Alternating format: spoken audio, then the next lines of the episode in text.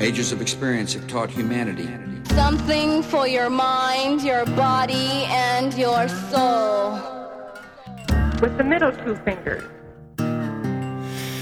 Velkommen til en frisk, brygget omgang kaffepunch direkte her fra Bobbalicious-studiet i 6700 Westside Esbjerg. Det kunne ikke gøres lækre, kunne det det, Nina? Eller hvad tænker du? Jeg synes, det var svært dejligt. Jeg ikke også? Ja. Fordi jeg sidder faktisk her over for mig, ikke helt alene, men faktisk med øh, den vigtige, den venlige, og nogle gange også den voldsomme Nina Andreasen. Ja, ja, det kan jeg godt være. Nina, i dag, der, øh, der er det mandag, og det er jo ikke sikkert, det er mandag den dag, vi sender ud, for det er normalt om onsdagen. Men, men hold da op, hvor er der mandag i vores ansigter. Der, det er simpelthen, det har sjældent været mere mandag, og jeg er så snottet, at, øh, at Ja. ja. man skulle tro, det var løgn. Så beklager øh, over for lytterne, at, øh, at det er lidt snot nose going on. Ja. Det er, det, det, det er bare sådan, du lyder lidt ekstra lækker, synes jeg. Du er sådan Yes. lidt, du er dødlækker. Altså, det, det, det er, der er sådan lidt, du ved, Sensuella. der er lidt mere umf Ja. over det. Så jeg tænker ikke, og, og, og jeg tænker bare, du måske skulle til med mig på arbejde og slive nogle flere baciller med hjem sådan i fremtiden. Der er jo ikke noget menneske i Danmark, der er mere gennemvaccineret, end du er simpelthen, fordi du kommer rundt på alle skoler Men i i år blev jeg ikke vaccineret, jo. Nej, men Og naturligt. syg, ja, det ved jeg ikke, men jeg har været syg tre gange inden for de sidste to måneder simpelthen. Jeg slæber simpelthen hjem. Ja. Så øh, det kan også være, at det er mig, du har fået det fra. Sorry, Nina. Ja, Ja. ja, det tager vi lige bagefter. Sådan nogle baciller kan jo vandre. Mm. Vil du mærke til den? Ja, det var smukt. I dag skal det handle om at vandre. Og til at hjælpe os med at tale om vandring, så har vi en, en sand vandreekspert med, nemlig Eva Mertz. Velkommen til, Eva. Tak. og jeg vil bare lige sige, Nina, jeg sidder her med en bog, du skal lige se den her. Den hedder, øh, det er Eva Mertz, der har lavet en fotobog, der hedder Gammel Vardevej. Mm. Og det er en, øh, en bog, der øh, har billeder ude fra den øh, vej, der hedder Gammel Vardevej, sjovt nok i Esbjerg, som ligger sådan ude ved det, der hedder Svømmestadion. Og øh, et, øh, et, et sådan meget ikonisk sted i Esbjerg, øh, med noget socialt boligbyggeri og en øh, befolkningsgruppe, der helt klart er øh, repræsenteret i forhold til Grønland. Mm. Og det, jeg lægger mærke til ved de billeder her, det er, at det er sådan umiddelbart nogle interessante billeder, og dem kunne man godt dykke ned i. Men det, jeg lægger mærke til som en, der ved lidt om fotografering, det er, at de er meget teknisk flotte. Ja. Og det er sådan noget, man ikke helt øh, nødvendigvis lægger mærke til, medmindre man ved lidt om det. Så Eva, jeg vil bare sige, godt klaret. Tak. Det er altså nogle virkelig flotte billeder, du har lavet her. Hvornår har du lavet den her bog? I øh, årene mellem, jeg tror 14 til 16, to Ja. år tog det at, øh, at lave bogen. Er du, er du bare tilfældigvis gået ind til, til, til mennesker ude på Gamle Vardevej og Nej, sagt, nej. Øh, Nej, jeg vil nej. godt tage et billede af jeres? Må jeg gerne komme ind i dit hjem og fotografere? Øh, Ja. Nej, Nej. Øh, jeg, jeg startede derude i 2013, øh, hvor vores allesammens socialpræst, Inge-Lise Wenzel, inviterede mig ud, Ja. og øh, hvor jeg lavede en udsmykning sammen med nogle af beboerne. Og øh, der fik jeg en mulighed for at komme ind og se en lejlighed, og blev ret indigneret over øh, tilstanden i Ja. trappeopgangen. Og, Ja, ja. øh, og så besluttede jeg mig for at lave øh, en serie af billeder, der egentlig tog udgangspunkt lidt i elendigheden, ikke? Men, Mm, men mm. efterhånden blev mere og mere sådan en øh, fascination af, at øh, hvordan man skaber et hjem inden for så trange rammer. Altså, man har jo alt inde i det ene rum, Ja. ja. et værelse, ikke? Der er et lille toilet og et lille bitte køkken, men ellers har man jo sit soveværelse og sin stue, alting i det her lille rum. Nu sidder jeg og kigger på et af billederne her. Det er jo netop, der er jo et, et, billede i, øh, i det, man vil kalde bredformat, hvor der i den ene side af billedet er en, øh, en seng, i den anden side af billedet, der er der en sofa, og midt i er der et sofabord. Og så er der ellers fuglebur og et lille fjernsyn og, øh, og gear til at lave smøger med, og, og alt, hvad der nu skal være i sådan en lejlighed. Jeg har aldrig set nogen billeder uden mennesker på, som er så menneskelige som i den bog. Det er ret vildt. Det er Ja. fuldstændig vanvittigt. Den kan anbefales, den her bog. Det er faktisk ikke engang den, vi skal snakke om, men blot for at sige, at dagens gæst, Eva, er jo, øh, er jo en, en person med flere talenter. Du er uddannet... Øh, ja, hvad er du egentlig uddannet? Oprindeligt. Oprindeligt er jeg... Jeg har kun, hvad du er, dine titler er, men det er faktisk, jeg ved faktisk ikke engang din Ej, men altså, som kunstner, der er jeg autodidakt hele vejen igennem. Ja. Ja. Jeg er uddannet reklametegner her i Ah, Esbjerg, okay. i mesterlærer tilbage i 80'erne. Hvorhenne? Øh, Det hed Kops Reklame. Okay, for det ville jeg også være dengang, at jeg skulle Okay. ud og vælge. Der ville jeg også være reklametimer. Jeg var ude på det, der hed Globe, tror jeg. Ja, ja, jeg kan godt huske Globe. Ja. Øh, det var øh, øh, det år, jeg blev uddannet, det var også det år, hvor øh, marketingskolen startede, hvor man så i den uddannelse skulle gå på skole, ikke? Men, Ja, men det ja. gjorde jeg aldrig. Men du er, du er i hvert fald fotograf, visuel kunstner, har vi aftalt, det skulle hedde. Ja. Du er forfatter, og så er du ildsjæl. Og så har du startet det, der hedder New Social Art School øh, i Skotland. Ja. Som var en ting i, i fra 2004 til 2010. Ja. ja. Og så er du pt. i gang med at skrive en bog om vandring. Ja. Og du har været ude at gå en lang tur Ja. på et tidspunkt. det er det, vi skal snakke om i dag. Så kære lytter, i dag der kommer det til at handle om det der med at vandre. Øh, måske mentalt, helt klart fysisk. Det kommer til at handle om, når man vandrer af lyst, og nogle gange kommer det også til at handle om, at man skal vandre af nødvendighed. Så velkommen til, uanset om du sidder helt stille, eller om du er ude at gå, fordi her kommer der en dejlig omgang kaffepunch. Ja, super. Rigtig godt. Hvis du kan være helt bar, så vil det være rigtig fint. Så puster jeg simpelthen to gange, ikke? og så pumper jeg 30 gange. Ja, øh, dejligt Jeg sagde, jeg havde lavet nye skiller. Ja, ja, men du er simpelthen... øh, ja, øh, åbner skallen en gang imellem, og så kommer der nogle vilde ting ud. Det var fra et førstehjælpskursus. det Nå. Ja, okay. vil jeg bare lige sige. Klart, klart. Ja. Øh, jeg tror også, jeg har brug for lidt første Eva, øh, den bog, du er i gang med at skrive, den tager jo udgangspunkt i en, en ret lang vandring, du var på for 30 år siden, ret præcist. Ja. Øhm, kan du ikke fortælle lidt om, hvad, hvad der skete, og hvor, hvor du begyndte henne, og hvordan det overhovedet kom i stand, at du skulle ud og vandre? Jo, det er en lang historie, men jeg prøver at gøre den kort. Øh, I 1994, der tog jeg til USA for at møde efterkommerne af Geronimo. Mm. Jeg var blevet færdig på øh, fotoskolen. Nu snakker vi lige om uddannelse. Jeg har også gået på fotoskolen Fata Morgana. Og øh, jeg ville lave et fotoprojekt om de nordamerikanske indianere. Så jeg tog over, og, og så havde han en fætter i Amerika. Og han kunne introducere mig til en kvinde, en Apache-kvinde, som, øh, som jeg skulle møde. Så jeg fløj til San Francisco, og øh, overnattede den første nat på et hostel, og så gik jeg en tur ned på Fisherman's Wharf for at spise morgenmad. Og der hørte jeg trommer, som jeg genkendte lyden af. Power-trommer. Eller tromme. Det er en meget stor tromme. Gik efter lyden. Jeg troede, det var en turistattraktion, men det var altså en stor flok mennesker øh, med banner og øh, flag og traditionelle dragter. Jeg tog, øh, det tog lidt at tage mig mod til at gå hen og spørge, hvad det var for noget. Og så sagde de, at det var Walk for Justice. De skulle gå tværs over øh, USA til Washington D.C. Øh, for at skabe opmærksomhed omkring en mand, der hedder Leonard Peltier, som på det tidspunkt dengang havde siddet 18 år i fængsel dømt for to mord på to FBI-agenter, øh, som man så mente, at han ikke havde begået, at han var uskyldig, og Amnesty International kaldte ham en politisk fange. Og de skulle så gå og så samle underskrifter undervejs. Der var lige den krølle ved det, at jeg kunne ikke bare gå med. For jeg havde en aftale med min fætter syd for San Francisco, og jeg havde ikke mit øh, gear med. Jeg havde en rygsæk. Så de gik, de tog afsted. Øh, jeg mødte dem så 11 dage senere i Nevada-ørkenen. Okay. Og, og hvordan finder man øh, sådan en flok mennesker midt ude i en ørken?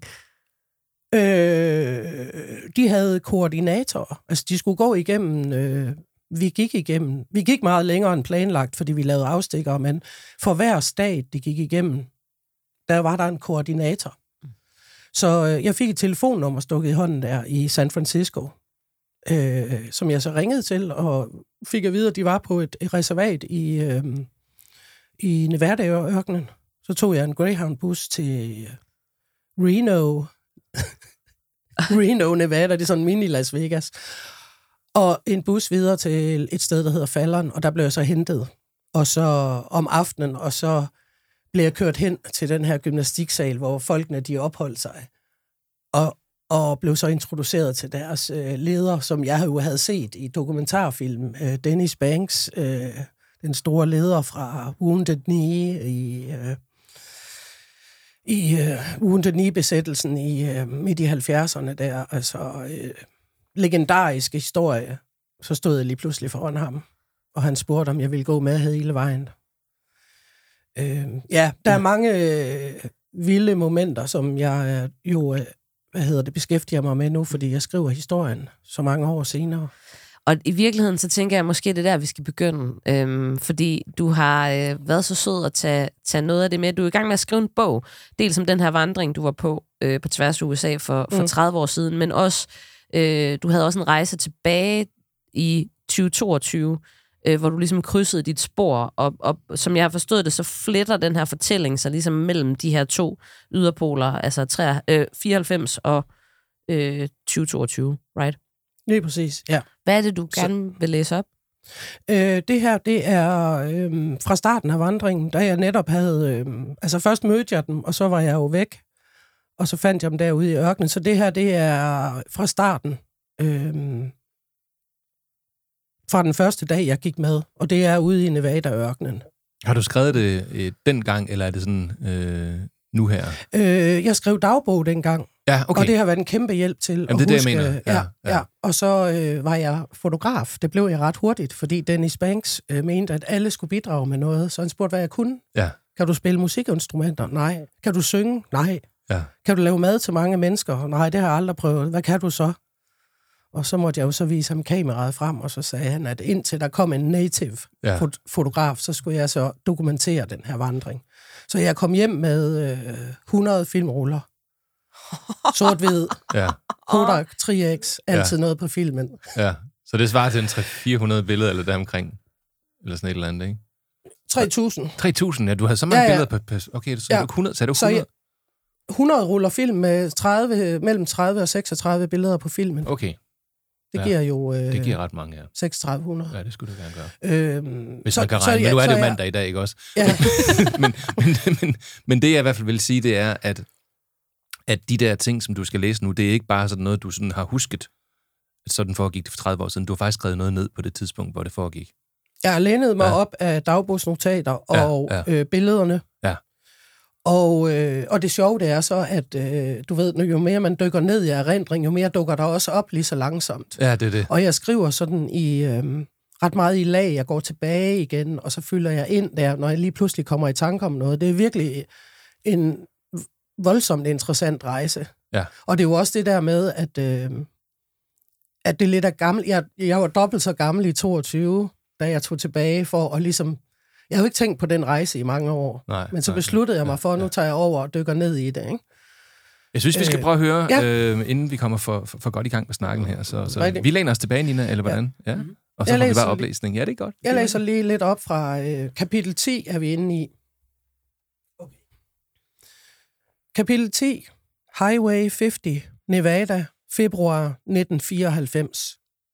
The loneliest road in America, kaldte man strækningen i Nevada.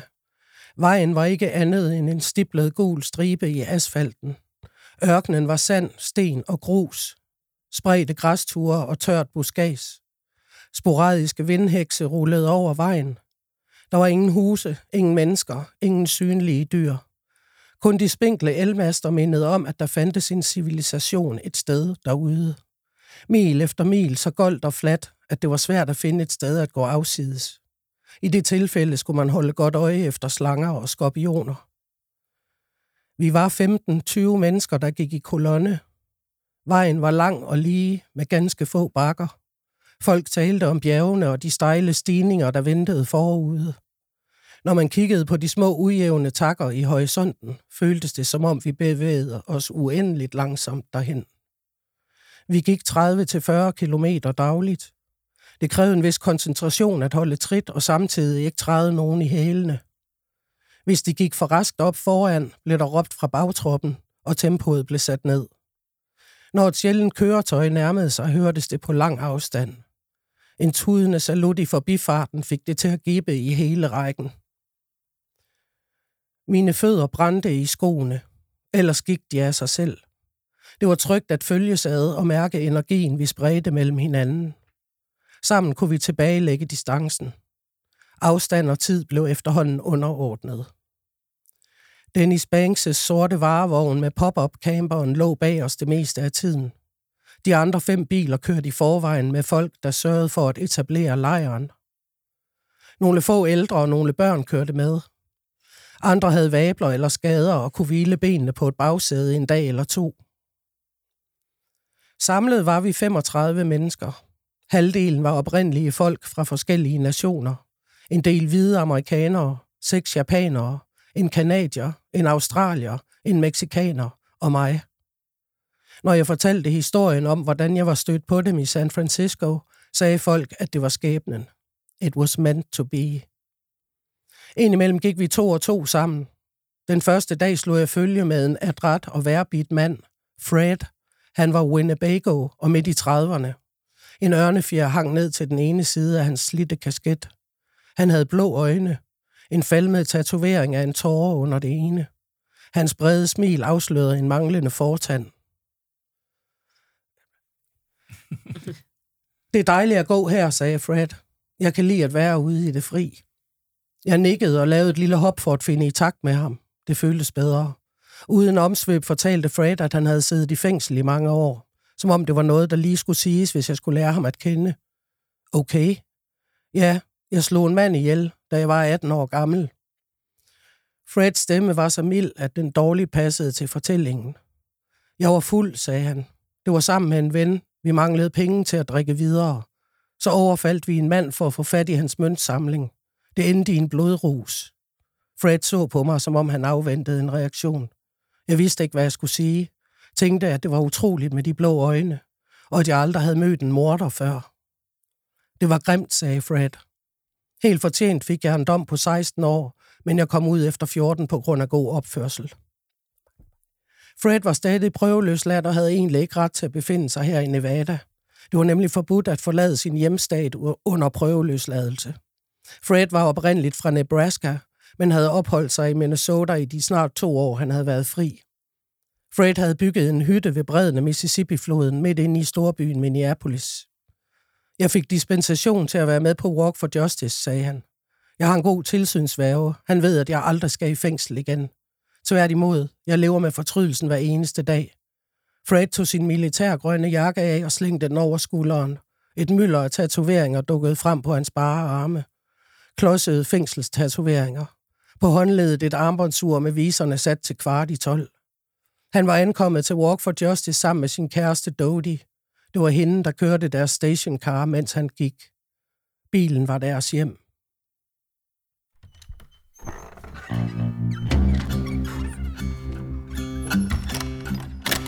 Jamen altså, jeg er da helt bevidst om, at, øh, at, øh, at øh, jeg selv, øh, dig, det hus, vi står i, ja. den branche, vi er i, er en stor incestuøs familie, der gerne øh, promoverer øh, og sælger hinanden. Og, øh, og vi har et, et fælles sprog og en fælles smag. Og det er ligesom øh, en gang for alle defineret som det rigtige. Wow, Eva. Det var meget billedrigt og meget stemningsskabende. Jeg kan ikke lade være med at tænke på, øhm, altså, så går du der i Nevada-ørkenen med en dømt morder. Øhm, det her med at gå sammen med andre mennesker, tror du, det åbner noget i forhold til, altså også hvor meget man kan dele med hinanden, fordi man går? Ja, det er meget muligt. Man går mange, mange, mange timer. Men nu, nu lige præcis det der med Fred, altså det er jo så et eksempel på en af de, dem man kan huske, fordi det er så voldsom en oplevelse, og lige pludselig gå ved siden af en morder. Mm. Jeg kan sgu ikke sådan rigtig huske, hvad jeg snakkede med alle mulige andre om. Mm-hmm. Men, mm. øh, og jeg senere fandt ud af, at Fred, han var sådan en, han et fantastisk menneske. Et fantastisk godt menneske. Jeg tror, at han havde det, det der med, at det her, det skulle vi lige over. Ja. Fordi så kunne det ikke falde i ham i ryggen senere. At, øh, så det var vidderligt, det første, han fortalte mig. Øh, og det er klart, det er derfor, det kommer med i bogen. Men det er interessant, han siger det, fordi du, du, du beskriver jo meget malerisk, at han ikke minder om en, man øh, i hvert fald visuelt vil forbinde med en morder, hvordan end sådan en ser ud. Men det har magtpålæggende at sige fra starten af. Hvorfor tror du, at det var så vigtigt for ham? Altså, du siger, at du ikke falder ham i ryggen, men kunne det være af, af høflighed, eller hvis du hører noget, så... Men jeg tror virkelig, det var, som jeg siger, at, at det var en del af ham, at det skulle man vide. Ja, ja. Øh, det fortalte han også andre. Så var det ligesom overstået, og så kunne de lære ham at kende som... Altså, det, det var også det der med, at... at øh, Ja, hvordan ser en mor derude? Det kan man jo ikke se, men, Nej, men mild, mildheden i hans udtryk, hans ja, milde ja. øjne, hans smil, og øh, øh, ja, det var meget specielt. Ja, og- og, og, og- møde sådan et menneske der. Og i filosofisk er man morder, det var, det var han jo for mange år siden. Han har jo myrdet, men det virkede jo ikke som om, at det var en adfærd, han havde tænkt sig at fortsætte med. Så, så, Nej, nej, han var modsat af en... Øh, altså alt det modsatte af, hvad Ja. ja. man betegner en psykopat som, eller et eller andet. Øh. Fik det dig til også at åbne den anden vej op omkring nogle ting, så når, når nu han åbner op om, om den der detalje? Ja, det gjorde det sikkert. Men jeg kan simpelthen ikke huske det. Jeg kan ikke huske, hvad jeg har fortalt ham. Men det er også lidt det, der er med det der med at vandre. Altså nu, nu har jeg jo ikke været på så lang en gåtur, som du har, men jeg har jo jeg har vandret nogle, nogle øh, sådan etapper af hervejen øh, herhjemme, ikke? Øh, lidt, mere, lidt mindre eksotisk, vil jeg sige. Stadigvæk meget, meget smukt mm. og anbefalesværdigt i øvrigt. Men der er et eller andet med det der med, når man har parallelle blikretninger og går sammen med andre mennesker, at så, altså, som vi sidder her nu, så er det jo meget intenst, at man sidder og kigger hinanden i øjnene og har en samtale kørende og sådan noget, men når man sådan går og har parallelle blikretninger, så kan man sådan lidt bedre åbne op, fordi man ikke, øh, det er ikke så intenst. Nej. Giver det mening? Jamen, vi bruger det jo meget i, i, i min øh, genre af, af, erhvervslivet. Altså hvis vi har øh, hvis vi har børn, som er udfordret, eller som har en dårlig dag, eller vi skal tale med noget om, så kan det simpelthen være for intenst, at man sidder og snakker med dem. Øh, det kan for eksempel være, nu jeg jo, øh, har tidligere arbejdet med, med børneterapi, og jeg er uddannet kognitiv terapeut også, og nogle gange så, så måtte jeg jo øh, simpelthen tage med og gå en tur, i stedet for at sidde hernede. Så forældrene, de blev tilbage i, i, i, i venteværelset, så, så nu går vi lige en tur rundt om blokken, og så snakker vi lidt, og så åbner de jo op. Og det kan også godt være, at der dukker et eller andet op på vejen, hvor man siger, hov, der er lige en bold, vi skal spille med, eller, øh, eller et eller andet. Så vi har noget fælles tredje, som er ufarligt, som vi har vores opmærksomhed rettet imod. Og så åbner alt det der andet op, Ja. stille og roligt. Så, så det er sådan helt, Det, hele, det er faktisk et, et terapeutisk greb. det er et terapeutisk greb, ja. Det er meget velanset, at man bruger gåture, simpelthen. Sådan nogle små gåture. Ja, men jeg, jeg har også oplevet det der med, øh, altså for eksempel på hervejen, at man, at man, øh, altså at tankerne, de er, altså det er ligesom om, når man bevæger benene, så bevæger tankerne sig også. Er det ikke rigtigt? Jo. Ja. Jo. Og plus også, hvis nu, at øh, altså det der med, at kroppen bevæger sig, ikke? at Mm. man, der er nogle energier, man kan få ud frem for, hvis man bare sidder på en stol og sidder fast. Især kan jeg forestille mig, hvis der er nogen, der har øh, altså en frustration inde i sig, ikke? Ja. så hjælper det jo helt klart at bevæge sig. Ja. Øh, ja, Det er rart at gøre noget. Det er rart, at man, man, man har lidt blikket frem foran sig. Det bliver lidt fjernt. Mm. Men alligevel, så, så skærper det faktisk sanserne. Det, det er en sjov ting. Jeg synes også, nu, øh, jeg, vir- jeg føler virkelig, at jeg er nødt til at disclaime det der med, fordi det bare var, altså det var vidderligt to etapper på hervejen, så det er jo, det er jo ikke i nærheden af 5-6.000 kilometer, som Eva har været ude på. Men, men det der med, at ens tanker begynder at vandre, jeg, jeg, altså, jeg følte næsten, at, at det var ligesom om, at fortid, nutid og fremtid, det sådan øh, begyndte at sådan blande sig ind i hinanden, og man begyndte at få sådan nogle afstikker. Vi tog sådan en, en, en, en, en rute fra Viborg og sådan noget til Torning, øh, af hervejen med nogle afstikker også og noget, og havde hunden med. Og så kom vi ned til Torning, og der gad hunden så ikke gå mere. Øh, og så, så og Torning er jo øh, Sten Stensen Blikkers gamle pastorat. Øh, Ah. Og vandrehjemmet, hervejs vandrehjemmet i, øh, hvad hedder det, øh, Torning, øh, ligger lige over for den gamle kirke, hvor Sten Stensen Blikker var præst. Øh, meget, meget øh, dårlig præst efter sine. øh, de prøvede jo at komme af med ham øh, på alle mulige måder, for han ville hellere sidde og skrive noveller og sådan noget. Ja. Øhm, og så, så, sad jeg der under træ og læste Hosekrammeren op for Lasse, der græd. Øhm, Og- og- Græd, græd Lasse. ja, men Lasse, han. Lasse han græd overalt. Øh, Jeg synes bare, den var svær at forstå, dengang jeg læste den, må jeg sige. ej, der er, ikke, der er sgu ikke, det er ikke så svært at forstå. Det er bare tra, tra, tragisk på tragisk på Men tragisk. jeg husker, det var i gymnasiet. Jeg kunne simpelthen ikke koncentrere mig. Altså, Nej. Det, var, simpelthen derfor. Nej, okay. Men så kom Men- Men... filmen, hvor Trine øh, Dyrholm var med. Nej, den har jeg ikke set. Nej, og jeg tror ikke, hun havde tøj på i en af scenerne. Det hjalp lidt på... Ja, det hjalp på mange af os, vil jeg Ja. sige. At, så var der i hvert fald det at se frem til. Men det der med sådan, at Super man... upassende sagt, men jeg kan sige, sådan var det. Ja, ja. ja, ja. Jo, jo, mm. men det er jo en ærlig sag. Du er jo dog. Du har jo et sjov. Dog, det er ikke så ny kromosom, så. Jo, jo. jo. Øh... Øh, men... Nu skulle der heller ikke så meget til, før der var film, hvor hun ikke havde tøj på, skal man lige sige. Så det er jo ikke fordi... Nå, nej. Nej. Øh, Nu synes jeg, vi, vi vandret lidt her. ja, vi vandrede, vandrede en tangent. Nej, men, men, men du ved, og så begynder man også sådan at gå og tænke øh, netop sådan at blande, blande, så nu har jeg siddet og læst den der novelle op og sådan noget, ikke? og så begynder det at blive sådan nogle fragmenter, der kører i hovedet, mens man går. Mm. Det er virkelig flippet, hvis man sådan virkelig sætter sig for at gå sådan en, et længere stræk, hvordan det ligesom blander sig sammen, det hele. Ja. Ja. Jeg har, øh, når, jeg, når jeg nu hører på den der fortælling, Eva, øh, jeg har ikke selv været i den ørken. Jeg gad vildt godt, altså som en ting ind i midten af det hele i USA. Det har vi snakket om flere gange her i Kaffepunch. Øh, og det blev altså ikke bedre af, at jeg lyttede til et album, som, øh, som nogen, der hedder, eller en, der hedder Floating Points har lavet. Og Floating Points, han er, det er hans kunstnernavn. Han er i virkeligheden faktisk neuropsykolog, og laver sådan noget meget syret ambient musik. Og så på et tidspunkt så er han taget ud i, øh, i Mojave Desert, og så sidder han derude med, øh, med nogle højtalere, han har sagt, der er sat op, og en guitarforstærker en kilometer væk og sådan lidt. Og så er det bare sådan en lang, altså overbygning på, hvad Pink Floyd lavede tilbage i, i, i 70'erne der. Mm. Og jeg forestiller mig bare sådan et sted der, det er bare sådan et syret sted at være, for det er så langt væk fra alting. Altså der må være, det må være svært at forklare. Jeg synes, den, den der måde, han forklarer det på i Floating Points-pladen der fra Mojave Desert, der, den, den giver mig, synes jeg, et indblik i, hvad, hvad det er. Er, er, det, er, det, er det sådan et syret sted?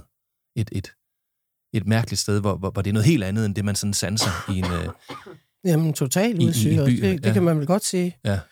Øh, nu blev jeg ligesom kastet ud i det, og startede i Fallon, som var et reservat, der lå i ørkenen, ikke? Eller på kanten. Det var en by. Ja. Og da vi forlod den, så gik vi så ud, og så var der ingen byer i dagvis. Ingen sideveje, ingen vejskilte. Nada. Og det havde jeg jo aldrig prøvet før. Mm. Øh, så ja, det var udsyret, men så samtidig, så øh, var der alle de her mennesker her, som jeg aldrig havde mødt før heller. Så det var ligesom sådan lag på lag af, af nyt. Så det må da have været øh, rimelig voldsomt for mig. Altså, øh, jeg kan ikke huske det. Øh, Så jeg, jeg beskriver, det var jo også, øh, vi, slog, øh, vi skulle slå lejr i ørkenen om natten. Ja. Og øh, altså, det, noget af det første, det var, at en af de ældre fra, øh, det var Peyote øh, Shoshone-reservat, vi var på, en af de ældre, øh, han, øh, han gav os sådan en, øh, en lille lektion, inden vi skulle afsted, om, øh, om det dyrebare vand, vi fik med, ikke? Vi Mm. havde jo biler, der kunne transportere, og Ja. konservesdåser, og altså, vi levede af ris og bønner, og dåse øh, skinke og sådan noget i de der dage. Øhm, og så vand. Hvor dyrebart det vand det er. Og Nå, hvordan vi ja. skulle lære, Ja. øh, at vand er helligt. Øh, der var andre praktiske ting, men, men også, at, at, at vi skulle lære at bede. Altså, det var jo noget som sådan en ikke-troende, som jeg... Øh, jeg vidste i hvert fald ikke, om jeg troede på noget som helst. Nej, nej. Men, men det var meget vigtigt, det der med bønderne, og vi skulle bede øh, bedstefar sol om at være os noget i, ikke? fordi solen den skinnede hårdt om Mm. dagen, Mm. og så blev det meget koldt om natten. Ja. Jo varmere det var om dagen, jo koldere blev det om natten. Det var februar måned, det her, ikke? så det var fucking koldt. Mm. Jeg kan huske den der sovepose, jeg havde med hjemmefra til sådan en dansk midsommernat, ikke? Den, øh, altså, jeg sov slet ikke de første nætter, indtil jeg fik en ordentlig sovepose og et uldtæppe og sådan noget. Og lave lejrbål og slå teltene op i nærheden af hinanden og i nærheden af bålen. Altså, der var så mange ting, som var fysiske og, og elementære i det, at, at jeg tror, at du ved, det var noget at forholde sig til, frem for at, at du ved, øh, at det var udsyret. Øh. Jeg, jeg, jeg, jeg kan heller ikke, vi, vi lyttede jo heller ikke til musik, fordi at den lavede folk jo selv, slog på tromme. Ja, ja. En meget vigtig øh, karakter i den her bog. Der er jo nogle vigtige, jeg kan jo ikke øh, fortælle om dem alle sammen, men jeg har udvalgt dem, som har betydet mest for mig. Og det var en, øh, øh, udover Fred, hun er så den næste, jeg fortæller om her, øh, øh, Junsan, en japansk nonne, øh, fra Nipponsan Myohuchi-ordenen, som øh, gik og slog på trummen hele vejen, hele dagen, Okay. og sang det her man- mantra, Namu Myoho Renge Kyo, om og om og om igen. Og øh, det begyndte jeg at nynne med på. Det er ligesom om, det letter kroppen, at du kan gå der. Øh, også fordi det meste af tiden, så gik vi faktisk ikke at tale sammen. Vi gik meget i enkelt kolonne også. Ja, ja. Øh, måske endnu mere senere, da vi kom øh, til travlere steder. Ikke? Hvor, altså, der var det jo virkelig farligt øh, at gå derude på... Vi gik, vi gik på Highway 50 hele vejen. Øhm, nå, men Junsan, hun slog på den her tromme her og messede det mantra, og så gik der ikke ret lang tid, før hun forærede mig en tromme. Og så gik jeg også bare der og praktiserede som en buddhist, Ja. ja. uden at rigtig at kende til det. Øhm, Jeg synes, det syrede element, det kryber ind i din fortælling lige nu. Altså, det er jo stenen, der går ud midt i ingenting og slå på en tromme. Mhm. Altså, Men der er også noget, altså fordi det der med at gå med andre versus, altså jeg kommer også til at tænke på Alene i Vildmarken. Har I set det? Fremragende fjernsyn. jo. Jeg ser jo slet ikke sådan noget fjernsyn. Nej. Du skal jo tænke på, at jeg er jo for fin. Det er rigtigt, du er for ja. Ja, fin. ja. Nå, men Jeg det, har. Du har. Det, men det er jo fremragende fjernsyn, og, og, og, Mm. og det der jo er, er interessant Men jeg er ikke fin det, nok til at ikke at nævne Trine Dyrholm. Nej, det er du så åbenbart ikke. Virkelig, jeg vil godt beklage, hvis jeg får en MeToo-sag på mig. Sådan var det bare. Nej, du har vel ikke... øh, Nå, øh, Ja, jeg, jeg, jeg sad bare Du i, kiggede. i, i, første G, og, eller var det 9. klasse, og så ja, noget. men så længe man kun kigger, så er der ikke nogen MeToo-sag. Nej, godt. Øh, Det var på et fjernsyn. men, men ud fra et psykologisk perspektiv, så er det jo også meget interessant med det der alene i vildmarken, fordi det, det, det, der fucker folk op, selvfølgelig så sult, udmattelse og alle de her ting, det er hårdt. Mm. Men det, der fucker folk op i vildmarken, ja, alene i vildmarken, det er ensomheden. Ja. Øh, og, der, og der har I jo ligesom haft øh, hinanden til at bakke hinanden op, ikke? Og der er nogen så øh, sikkert, som har haft dårlige ben en dag, og så har der været nogen, der kunne, kunne hjælpe dem og sådan noget. Hvordan, hvordan fungerede det? Øhm, altså, var, det, var, det, var der nogen systematik i det, eller var det mere sådan tilfældigt? Nej, der var jo dem, som havde en bil med, som var chaufførerne af deres biler, og som så havde forskellige opgaver. Altså Doyle, en gammel Vietna- Vietnam-veteran fra Kansas, han havde en øh, ambulance, som, øh, som kørte alt vores grej. Øh, rygsække, telte, Altså, hvor mange biler var der i, i den tur? Jamen i starten, der var der, jeg prøvede at tælle efter, jeg tror, der var fem, fire eller fem biler i starten. Ja. Men når vi så kom igennem et reservat, i, i Nevada var vi på flere reservater på besøg, hvor vi Mm. mm. blev modtaget som æresgæster, og øh, øh, så, så kom, var der gerne nogen, som tog med os videre. Så, så gruppen blev større og større undervejs. Midtvejs, der har jeg skrevet i min dagbog, der er vi 70 mennesker. Mm. Fra 35 til 70. Okay. Og så er karavanen vokset til 11 biler. Okay. Og, og det var det jo, der var, og der kom flere børn med. Øh, nogen gik så med nogle ki- kilometer, øh, du ved, og så kørte de resten af vejen, og de ældre, og netop også dem, folk, som havde fået skader eller et eller andet. Øh, øh, så, så det var sådan meget øh, organisk. Altså, det, det kom meget naturligt, hvordan man gjorde. Men altså, det er også virkelig, virkelig flippet, hvad man kan huske, og hvad man ikke kan huske. Ja. Altså, jeg kan ligesom ikke huske helt alt det der mellemliggende, sådan dagligdagsagtige. Men jeg kan huske øh, for eksempel, at jeg møder en morder, der fortæller mig det, ikke? Og så Ja, kan jeg ja. huske nogle dramaer undervejs. Altså, der var... Øh, og sjovt nok på den her rejse i 22, hvor jeg så møder nogle af dem, jeg har vandret med, de husker også ørkenen. Det er det, de husker. Jeg snakker med dem om slutningen, da vi har gået i fem måneder, ikke? Den kan den er der ikke rigtig nogen, der kan huske. Mm. Og der var altså, da vi gik ind i Washington D.C., der var der 400 mennesker, anført af en, øh, en hest uden rytter, som symbol på, at Leonard Peltier manglede. Mm. Øh, men de sidste dage, da vi rent faktisk gik på landevejen, der var vi over 100 mennesker. Og okay. der var ikke ret mange af dem, der gik. Da I gik der, det var i, i 94, skal det passe, eller deromkring? Ja. Så hvis vi lige går et par år tilbage fra det, så var der noget, der hed Next Stop Nevada. Ja. Kan du huske det? Ja. Altså, øh, som var sådan et projekt, hvor man ville skabe opmærksomhed øh, i, i unge miljøerne i Danmark omkring, øh, der var noget med Nevada, der var noget Next Up Sovjet, tror jeg også, der var noget hed.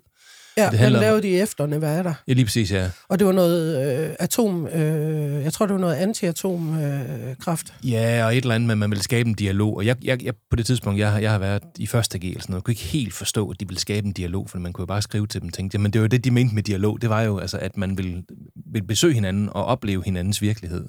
Øh, Så, så de Mm. må vel være, det jeg vil sige med det, er, at på det tidspunkt i det område, der må de vel være vant til, at der kommer folk sådan fra udlandet og, og sætter opmærksomheden i deres retning.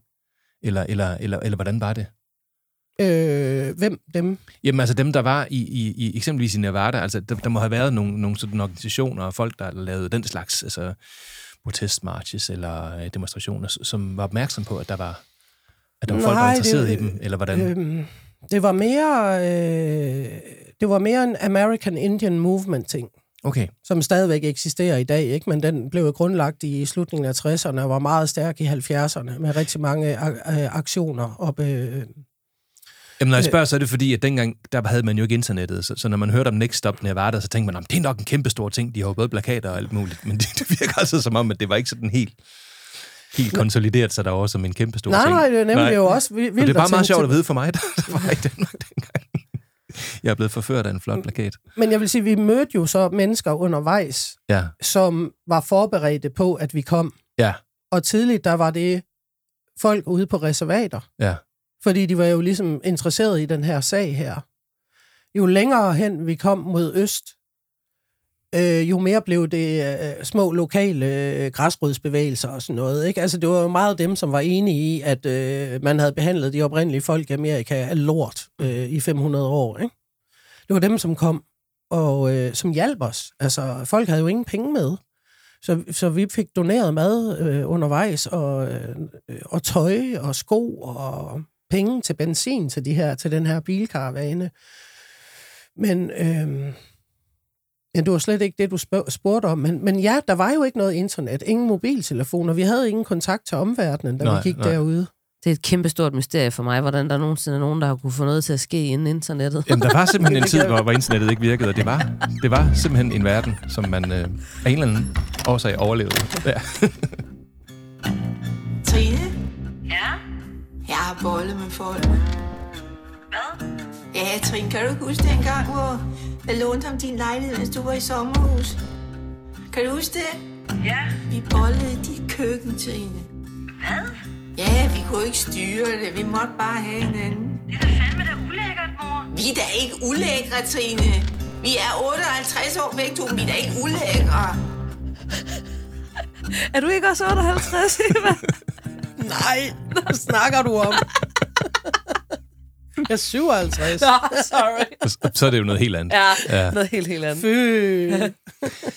Altså, nu lytter jeg jo til den her fantastiske historie, og jeg skal også læse bogen, når den kommer. Øh, det, det vil jeg glæde mig til.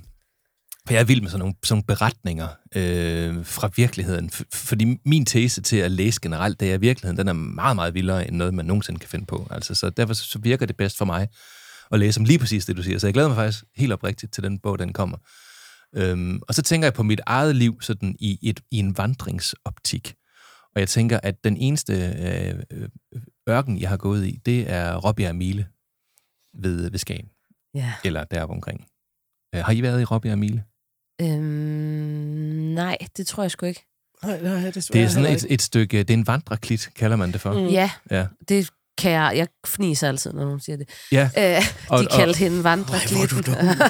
og, og det er faktisk sådan, legenden vil vide, at uh, Lasse Frimut, som jo altså laver vores uh, skillers, uh, han, uh, han, han har engang altså, simpelthen slået fast, fordi der var sådan, vi snakkede om, vi var på tur deroppe en gang, og så, så snakkede vi om, hvor, den der vandreklit, hvorfor er det, den vandrer? Og på et tidspunkt, så, så skar Lasse Frimut igennem og så sagde, på et tidspunkt, så åbner den store sin sandmund, og så siger den, det er fandme, fordi jeg har lyst til at gå en tur.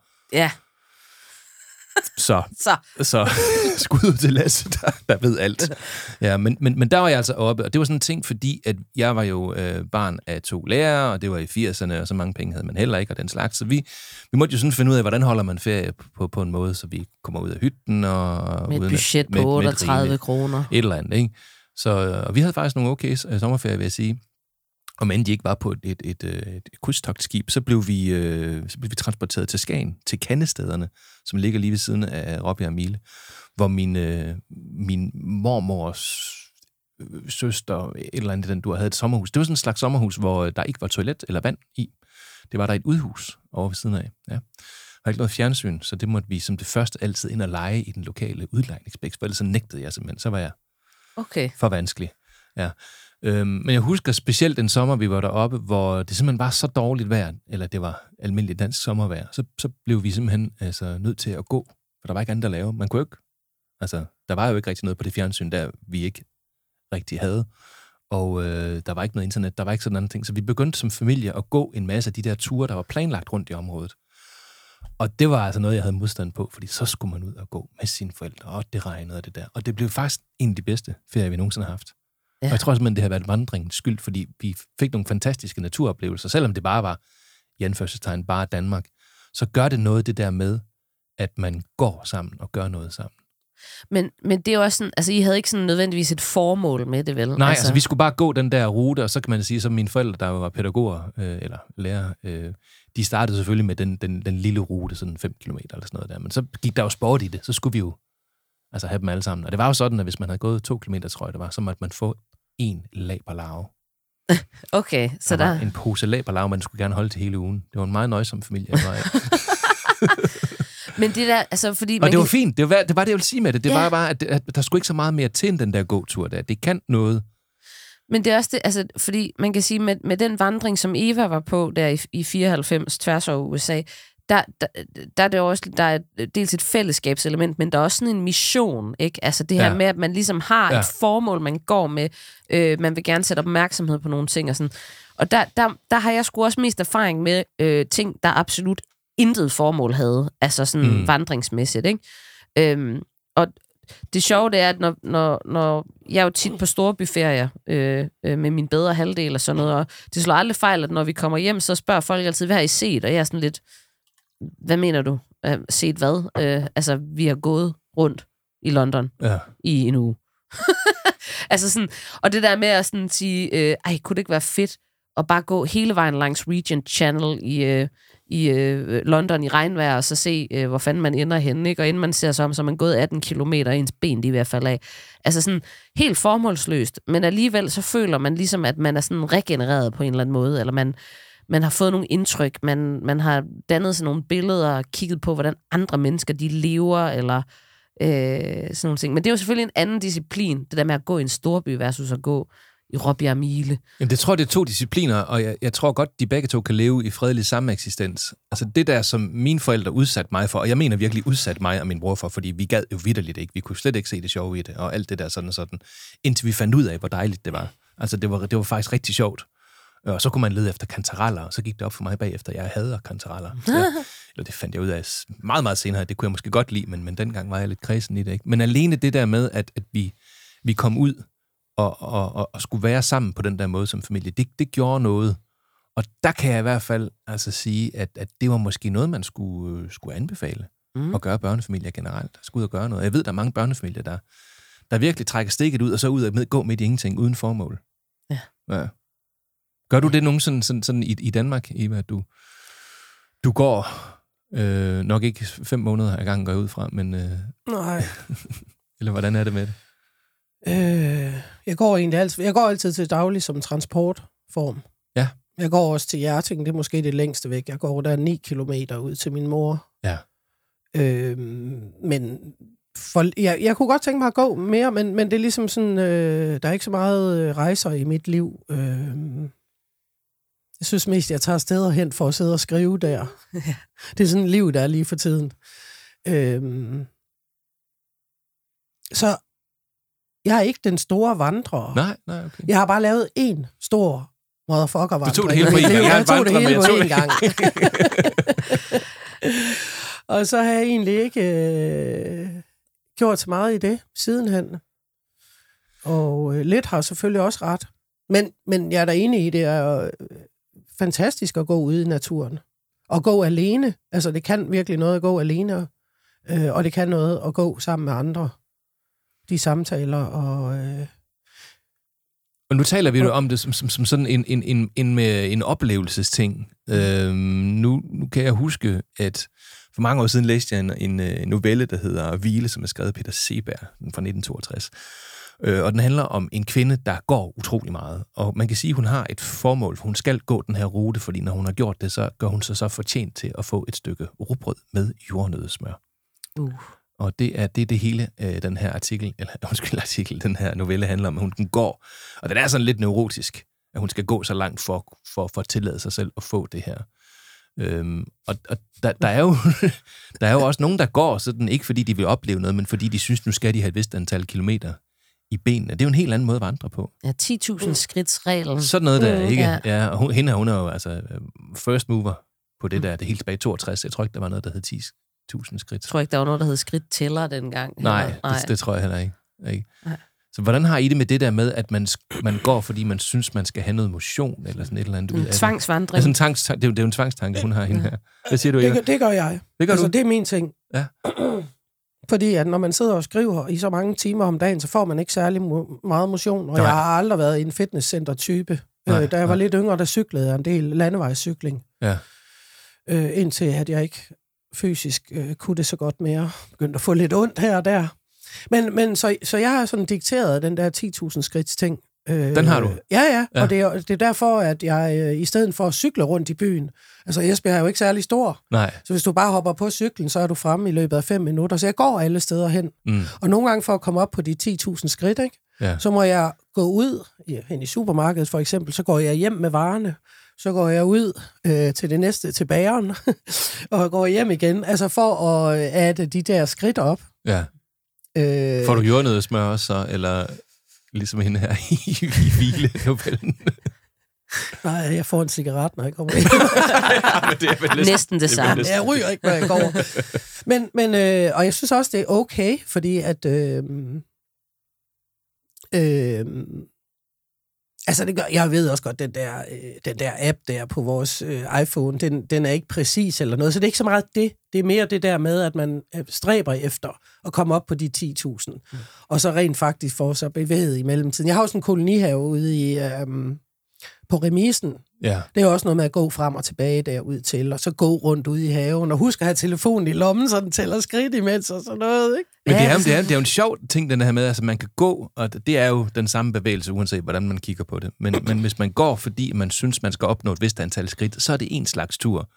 Hvis man går, øh, jeg jeg skriver jo også en masse, og øh, jeg har øvet mig i at tage nogle armbøjninger sådan hver halve time og den slags, for ellers så sidder man simpelthen, og man glemmer det. Men nogle gange kan det jo være godt, at man siger, nu går jeg en tur, fordi at så kan sindet også vandre lidt, og så får man måske nogle ting på plads. Øhm, Der er simpelthen ikke det, en, en, en gåtur ikke kan, kan mm. øh, ligesom virke på. ja, Altså, hvis man er frustreret, gå en tur. ja. Hvis man er ked af det, gå en tur. Hvis man er, altså, det, altså det, ja, der er et eller andet i den der bevægelse. Jeg hørte faktisk også, det var en, det var en, det var en terapeut, som jeg arbejdede med, ikke jeg gik hos, Mm. øh, men sådan i, i professionel sammenhæng, jeg hjalp med at lave noget markedsføring for på et tidspunkt, hvor hun sagde, at, at der er noget med sådan rent hjernekemisk, øh, det der med, når du kommer ud og går en tur, at du kan se horisonten, øh, og at du kan fornemme, at der er ting, der bevæger sig forbi dit blik, ligesom ude i, i kanten af, af ens øh, øjenvide, mm. at det sådan hjernekemisk gør et eller andet godt. Øh, så, så, så alene det at gå en tur, hvis man er træt af et eller andet, eller sådan noget, det, det er mega godt. ja. Eva, du øh, reagerer. Nå, øh, jamen, jeg, jeg tænker netop, net, øh, altså en af de bedste måder at løse øh, knuder i skrivningen på, altså hvis jeg har problemer og ikke kan komme videre, det er en god tur. Det ja. løsner som regel øh, problemet. Det er, meget, det, altså, det er meget flippet. Og så er der også, øh, hvis man ikke har så meget tid, øh, jeg enten... Øh, jeg lytter meget så øh, til, for eksempel, jeg holder weekendavisen, men altså, det er utroligt, det, man Ja. har en hel uge til at læse en avis, og så øh, Ja. får man alligevel ikke læst. Så derfor så lytter jeg den. Eller andre podcasts, kaffepunch. Ja, Kan kun anbefale. Og så er der så de dage, hvor at jeg har lidt mere behov for at speede op. Der er helt klart forskel på at lytte til podcast, og så lytte til musik.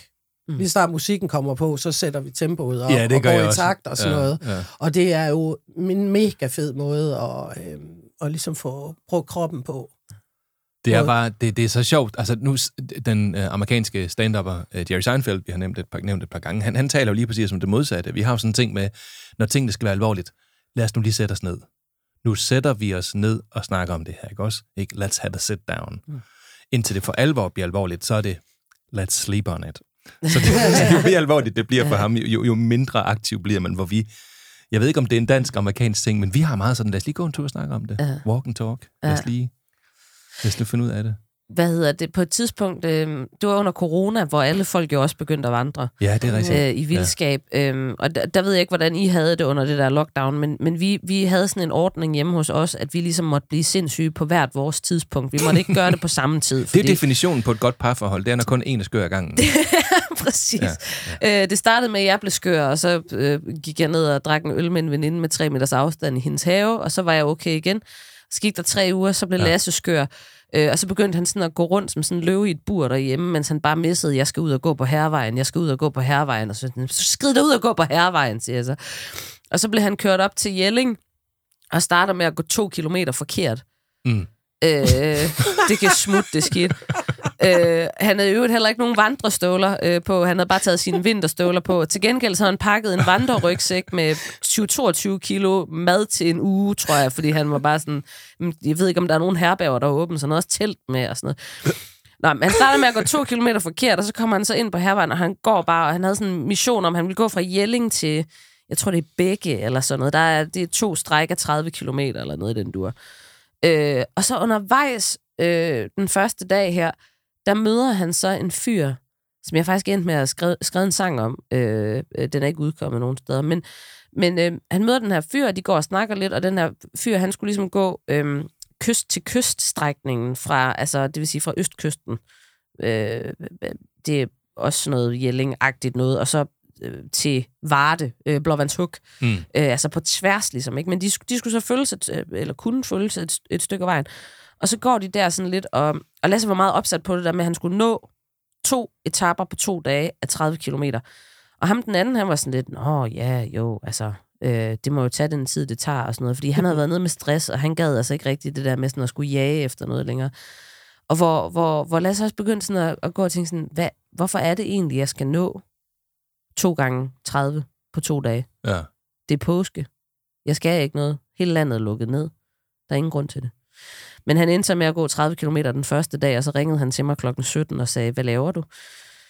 Og så siger jeg, ikke så meget. Sådan, øh, skal du ud og køre lidt, siger han til og så da jeg ankom, så da jeg ankom, så stod han op med, med, med han havde godt nok taget rygsækken af, så stod han op og siger, hvorfor står du op og venter? Så siger han, hvis jeg sætter mig ned, så tror jeg simpelthen ikke, jeg kan komme op igen. Jeg har aldrig i mit liv set så mange vabler. Altså, alt var bare vabel på hans fod, der var sprunget igen, og han havde forstrukket noget i lysken, og han, Åh, ja. han endte med at ligge 36 timer på sofaen og kun tisse Ja. i haven, fordi han ikke kunne overskue at gå hverken i kælderen eller på første sal for at komme på toilet.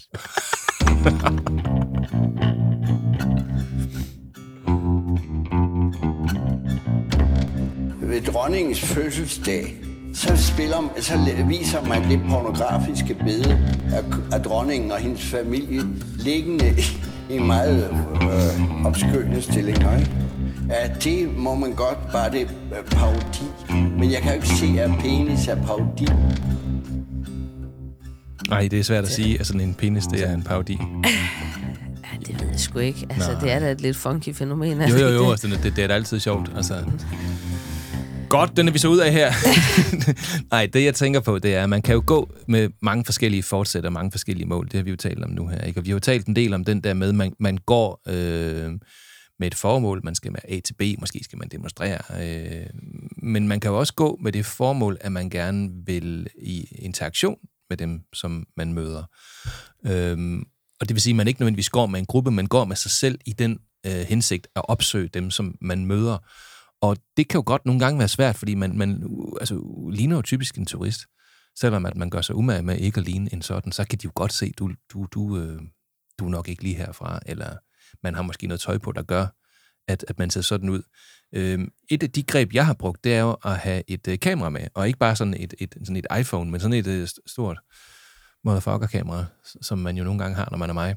Øh, og så har jeg lagt mærke til, at der sker det, at når man går rundt med det der, det kunne være i øh, Washington for eksempel, hvor jeg gik rundt med det kamera, så kommer folk altså op og siger hej, og øh, hvad tager du billeder af, og hvem skyder du for, og nogen tager også, vil du tage et billede af mig, men altså, det har jeg lagt, har lagt mærke til i USA, der kommer man virkelig hen og taler med folk, der går rundt og fotograferer. Mm. Og det synes jeg er helt fantastisk. Altså, Op, oplevede du øh, det i samme? New York, jeg New- lige sige. og det har jeg også oplevet i New York faktisk rigtig Jeg har meget. virkelig været mange steder i USA, men i New York, der er der ikke rigtig nogen, der spørger.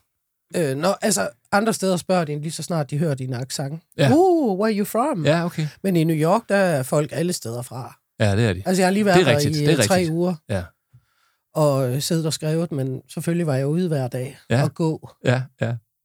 Jeg gik over Manhattan Bridge og tilbage af Brooklyn Bridge.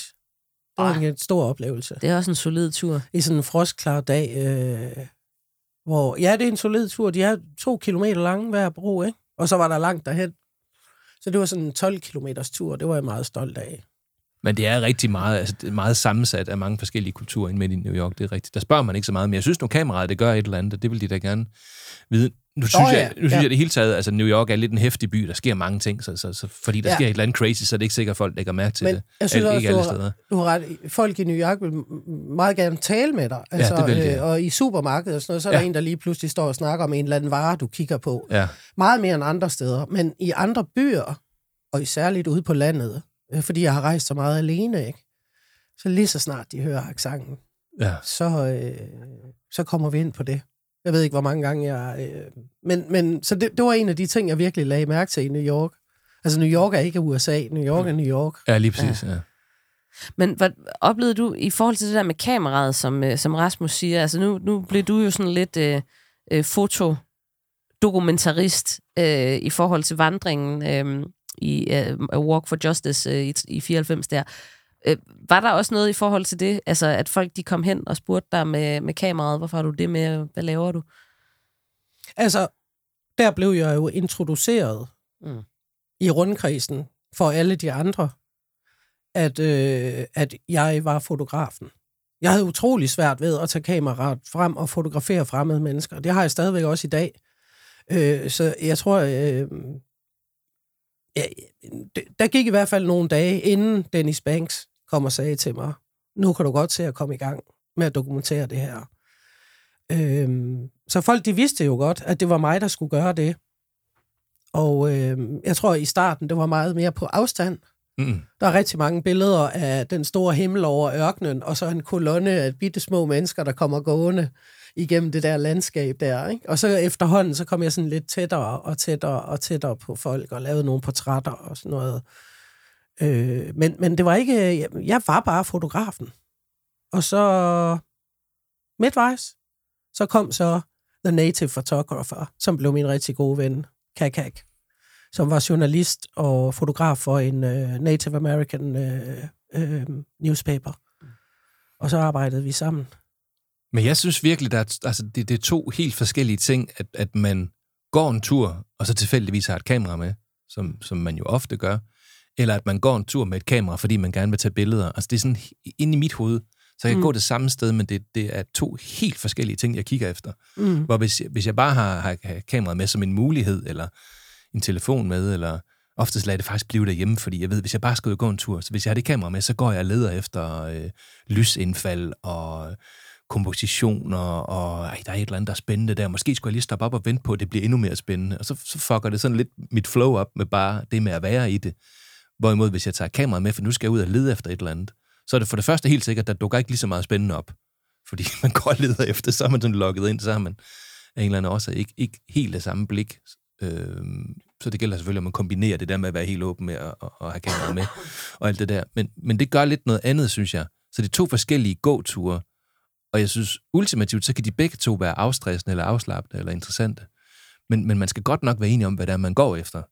For jeg har da lagt mærke til, øh, hvis man kigger på, på mange af de billeder, jeg har printet ud øh, fra, fra hele verden, hvor vi går rundt, så er der sådan et tema, der hedder, at der går to børn og, og min kone 10 meter længere frem, og mig, der står og tager et billede af dem. Så langt de fleste billeder er jeg ikke engang selv med på. Det er simpelthen bare øh, bagenden af, af de andre, der er med på turen. Ikke? Så, så hvad hedder det... Altså, der er man jo tydeligvis ikke særlig meget sammen med dem. Der er man jo fotografen på deres tur. Ja, så du er Ja. den, der dokumenterer det, hvad der er, der foregår. og det er de så vendt sig til, men Ja. ja. jeg, jeg har sådan taget mig lidt i det og sige, at det, var faktisk ikke, det var faktisk ikke lige det, vi skulle. Vi skulle egentlig faktisk på en familietur, og ikke på en jer tre tur og mig, der går bagved og fotograferer tur. ja, så, så, så det gør noget, altså ved, ved, ved, ved, ved det formål, man, man har med det. Hvorfor nogle billeder er du mest, øh, er du mest optaget af, af dem, du tog på, på turen der for mange år siden? Og har, har du fremkaldt dem alle sammen i øvrigt? Eller hvordan? Jamen, det gjorde vi undervejs. Det gjorde jeg, ja. Vi, øh, vi fandt mørke kamre øh, undervejs, øh, altså fra små kosteskabe i små lokalaviser til øh, kæmpe mørke kamre i øh, universiteter og college og sådan noget. Så gik ja. Ja. vi ind og spurgte, om vi kunne få lov til at, øh, at fremkalde. Først så fremkaldte vi filmene, Ja, og, øh, og andre gange så øh, kopierede vi billeder. Ja. Og mange steder fik vi øh, doneret øh, både papir og, og kemikalier og sådan noget. Så det gjorde vi undervejs, og så kunne vi så også lave sådan nogle mini-udstillinger. Altså vi kopierede bare på billigt plastikpapir, mm. Som man lige kunne sætte op med tegnestifter rundt omkring. Ja. Nogle gange så gjorde vi jo holdt i steder, da vi kom til Utah. Øh, øh, der var det mormonerne, der tog sig af, sig, af os. De, de tror jo på, at de oprindelige amerikanere er God's chosen people. Ja. Så mormonerne tog sig rigtig godt af os. Ah, ja, ja. Øh, nå, men så, så holdt vi pauser i nogle dage, og så, kunne, øh, og så kunne jeg så hænge nogle billeder op og vise de andre, hvad det var, jeg lavede. Og er der nogle billeder, som du, som, som, som du vil fremhæve, som, hvor du tænker, det her, det, det, det fanger simpelthen vandring? Når jeg nu ser på dem i dag, ikke? Mm. Altså, der var det, at jeg var jo kunstfotograf og tog til USA, fordi jeg ville lave kunstbilleder. Ja. Dennis Banks bad mig om at lave reportage. Ja. Det passede mig ikke helt. Jeg havde den her idé om øh, noget meget mere skønt og Æstetisk. Øh, ja, ja, ja, hvor at øh, i dag, der ser jeg på det, og, og så, så er jeg meget mere vild med de billeder, hvor at man ser nogle mennesker lave noget, og du ligesom ser, Ja, øh, ja, ja. Øh, hvordan så de ud dengang? Ikke den her flok, mangfoldige flok af mennesker, der ikke havde nogen penge, og altså folk gik jo ikke rundt i dyrt vandretøj, vel? Eller Nej, sportstøj. Nej, nej. Altså, de havde jo ingenting. Så, så det, det er meget sjovt at se folks påklædning i dag, og man blev ret lurvet. Vi, vi kunne jo ikke tage bad ude i ørkenen med det vand, vi havde. Og, og vi havde heller ikke noget at sidde på. Folk, de lå på jorden og sad på jorden, øh, som om vi var møgbeskidte.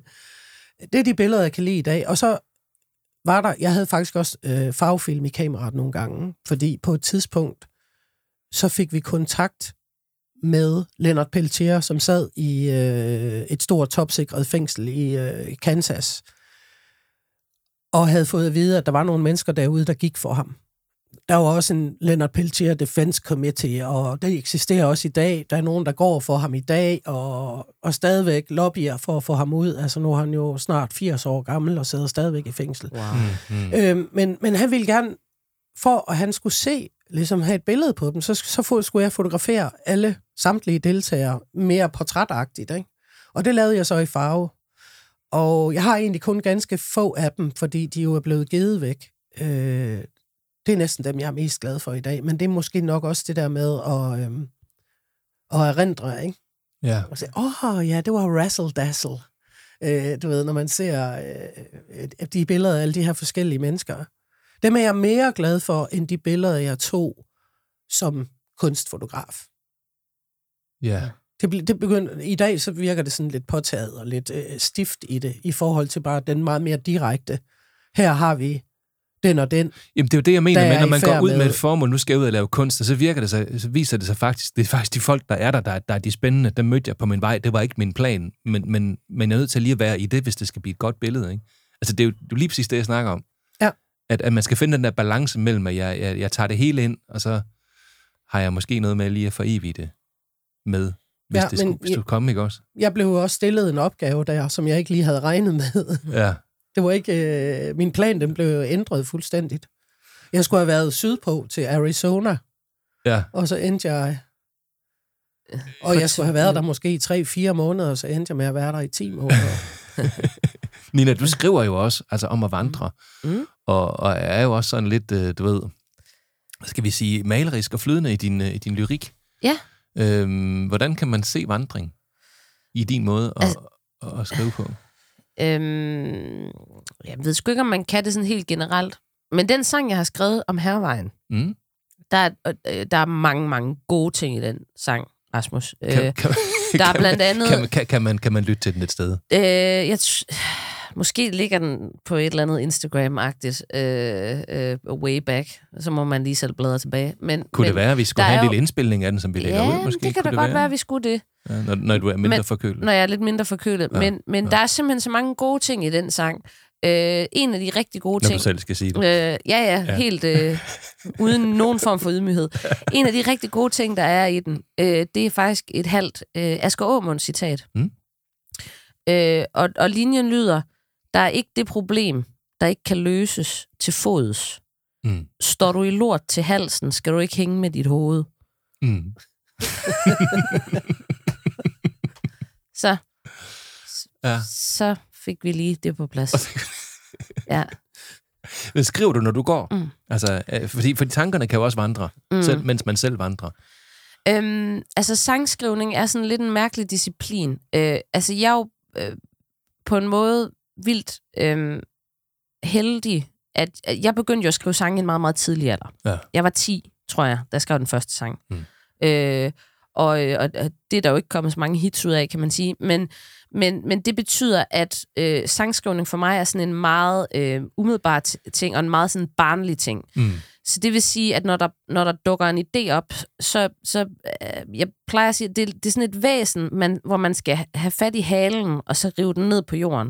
Og hvis man ikke gør det lige, når den siger, øh, her står jeg og vrikker med halen, så kan man glemme alt om det. Mm. Jeg har øh, øh, 48.000 dokumenter med øh, enkelte linjer og idéer, og jeg aner ikke, hvad noget af det handler om. Ingen idé. Men, men så man skal hive den. Så, så det er jo ikke fordi, altså det der med at, at bruge og gå som et, et skriveværktøj, øh, det kan jeg godt, men jeg skal fange den først, og så er det mere sådan i en eller anden form for justeringsfase. Ja. Så jeg plejer at sammenligne det lidt med, at, at den første umiddelbare kreative proces, det er et barn, der går i gang med at lave en tegning. Mm. Og så har den voksne ingen adgang. Der er ingen adgang for voksne i den del af processen. Mm. Der er ingen øh, kritik, øh, der er ingen, øh, men giver det mening, eller øh, hvad er det for noget? Det er bare rent og skær øh, øh, splatter og, og farvekridt ud over det hele. Og så kan man godt gå en tur. Og så kan den voksne få lov til at gå og reflektere over, sådan, kunne vi måske justere nogle ting? Og så er det sådan en forhandling. Så jeg forestiller mig egentlig sådan lidt inde i mit hoved, at det er, sådan en, altså det er lidt en delt personlighed på en eller anden måde. Altså, jeg, kender, jeg bruger også det der med, nu skal jeg ned og skrive øh, det der eller hint. Og så, øh, så, så, så slåser jeg typisk med mig selv en halv time med overspringshandlinger og hvad der nu ellers er i, i, i min popcornhjerne. Og så siger jeg, nu går jeg en tur. Og så ved jeg bare, at, at det vigtige ved den tur, det er, at inden jeg går, så skal jeg gøre klar til, at komme tilbage igen. Så der skal, der skal stå klar med ting, og der skal også altså, nærmest være en drikkedunk, så ikke jeg skal bruge alle mulige sådan, afledelighedsmanøvrer, når jeg kommer tilbage igen, fordi jeg ved, at jeg kommer tilbage med et eller andet. Og, og, og, og, og, så kan jeg faktisk godt blive lidt irriterende. Altså, hvis nogen stopper mig på vej ned til min computer, hvis en siger, "Øh, kan vi ikke lige sådan, sådan nej, det kan vi ikke. Så, så, så, ved jeg det. Så, så det er sådan, jeg kender virkelig godt det der med, altså, at det gælder om at gribe den. Jamen, der er ikke noget at gøre. Altså, hvis man først Fordi man er af i sådan en flygtighedsmode der, ikke også? Altså, så, så, så stikker den altså af, hvis ikke man virkelig er klar til at hente den. Ja, øh, og det, og, og det er Og så kan, det næsten blive, hyperfokus. så kan det næsten blive frustrerende, Ja. at man ikke kan få den tilbage igen. Ja. Ja. Kender du det, Eva? Ja. Jeg ser bare mig selv snublende afsted i gaderne her i Esbjerg, fordi jeg bruger øh, øh, den der app, Notesbog, på telefonen. Ja, ja. Når og så jeg går man og dikterer ind i den, ikke også? Ja. ja det gør jeg også. Nej, jeg dikterer, jeg skriver jo Du skriver, okay, ja, jeg, det- jeg, jeg dikterer i den. Ja, det burde jeg også gøre, fordi at det, Du jeg går ind og i skriver den, lygtepæle. Ja, og Ja. snubler over øh, kantsten og... Øh, Hvor mange Men- her men ved bordet har fordi- gået ind i noget, mens de har gået? Og det Check, har jeg. Ja, check. Ja. ja, der er tre fingre. Ja.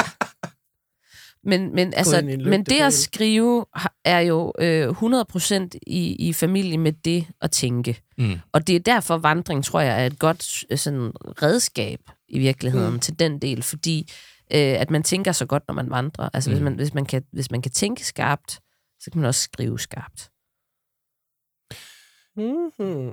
Det kan i hvert fald noget i forhold til at frisætte nogle ting. Plus man jo også får, altså det, det er bare lige psykologen, der snakker nu, øh, eller øh, næsten i virkeligheden med lidt lægelig viden, ikke også? Men når man går ud i den friske luft, så får man altså gennemildet system, og det er jo altså befordrende for tankeprocesser. Man får også lidt øh, sollys, og det er jo øh, E-vitamin-inducerende. Det er jo faktisk... Øh, D. D. Unds- undskyld, D er selvfølgelig er D, ja. Og det er hæmmende for, for stress. Sagde doktor Nina. Ja, ja, du har ret, det skal lige huske de bogstaver. Det er mandag i dag, vi beklager øh, til, til lytterne for alt det ævl, vi har, vi har sagt indtil videre. Så det kan noget. Du Det ligner, en, du ligner en, der vil sige noget, Nina. Det er bare fordi, jeg ved ikke helt, hvor langt vi er, men det er fordi, jeg, jeg brænder for at komme, øh, fordi jeg godt kunne tænke mig at lyde klog. Så- Så er det nu, du skal lyde klog, fordi vi er lige på det sidste. Det er fordi, jeg kunne godt tænke mig, at vi lige sluttede af med et Søren Kierkegaard-citat. Er det der, vi er?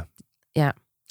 Inden vi slutter af med det, mm. øh, så tænker jeg, at vi i hvert fald lige skal have et, et par råd til, hvis nu man vil ud på sådan en længere vandring der. Er der så nogle ting, som Eva kan anbefale? Kunne vi tage Søren Kierkegaard efter det? Ja, selvfølgelig. Eva, hvis man tænker, at, at, at det var noget, det der med at komme på sådan en lang tur, øhm, har du nogle, nogle, nogle gode Ja. strategier, noget, noget man skal gøre, noget man skal tænke, forberede sig på? Det første, jeg tænker på, det er, at man skal ikke gøre ligesom Lasse. øh, man skal jo ikke lægge ud med at gå 30 kilometer. Nej. Øh, så smadrer man jo sine fødder. Mm. Mm. Jeg tror, man skal øh, træne lidt op til det, ikke? Ja. Og så starte øh, blødt ud, og så... Øh, ja, gode sko, det er jo det vigtigste. Øh, Men er det også vigtigt det der med at tænke, hvem skal jeg gå sammen med, altså, og hvad er det for et formål, eller skal man bare gå? Hvad, hvad var sådan din mentale strategi på det? jamen, jeg havde jo ikke nogen, jeg, jeg havde jo ikke nogen forberedelse til Nej, det jo det, jeg mener. Det skete bare. Ja. Og øh, ja, vi havde et formål. Og det var også et, øh, det var en spirituel rejse. Det fik vi jo ligesom at vide fra starten. Men kunne du se en fordel i, at hvis man skulle gøre noget, at man så ikke bare lå sig flyde med, så tilfældigvis endte på en, på en fem måneders lang gåtur, men at måske tænker over det fra starten af? Eller, tænker, man er det kan også godt være, at det andet var godt jo. Det kan også Jeg godt tænker, være. man er heldig, hvis man støder ind i øh, en gruppe mennesker, der skal gå i fem måneder, plus at man ikke skal ind på arbejde. Ja. Altså, det kræver jo, at man har... Øh, Ja. Øh, nej, det, det ved jeg ikke, fordi det har jeg ikke nogen erfaring med, med at planlægge en vandring. Og øh, alting er jo fedt. Alle rejser er jo fede at gøre sammen med nogen. Mm. Øh, men det er også... Øh, altså, jeg har gjort det mest alene, ikke? Solo, øh, lige bortset fra Lige bortset. Walk for Justice. øh, men øh, Så man skal, altså man, gode sko, ja, start. lad være med at starte med 30 km. Ja. Altså Lasses logik var jo, at han engang Ring har til været... i Lasse li- og spørg, hvad du Ja. har gjort. Lad være med at gøre det. Lad være med at gøre det. Men hans Ja. logik var jo, at han har været i Livgarden en gang, så, så det mente han godt, han kunne. Jeg tror vist, vi er ved at være der, hvor det er Søren Kierkegaard-tid. Så Ja. øh, lad os høre, Nina. Tab for alt i livet ikke lysten til at gå. Jeg går mig hver dag til det daglige velbefindende og går fra enhver sygdom. Jeg har gået, gået mig mine bedste tanker til, og jeg kender ingen tanke så tung, at man jo ikke kan gå fra den. Det synes jeg lød enormt dejligt Yeah. og rigtig godt. Eva Mertz, tusind tak, fordi du var med Mange i tak. Kaffepunch i dag. Mange tak. Og tak til dig, Nina. Og tak til dig, Du Rasmus. kæmpede virkelig igennem, synes jeg. Ja, jeg, jeg er også lidt forkølet. Ja, Øh, men jeg synes, det gik godt. Tak. Kære lytter, vi ses igen næste gang. Husk at give os nogle gode anmeldelser, hvis du kommer et sted, hvor man kan gøre det. Hej hej. An axis of evil, One foot ahead of the other to give you proper balance. humanity. And your soul. Partisan anger. Anything on anybody's mind? They, they, they, you know, I'm not here to work for you. I'm here to teach you how to work. With the middle two fingers.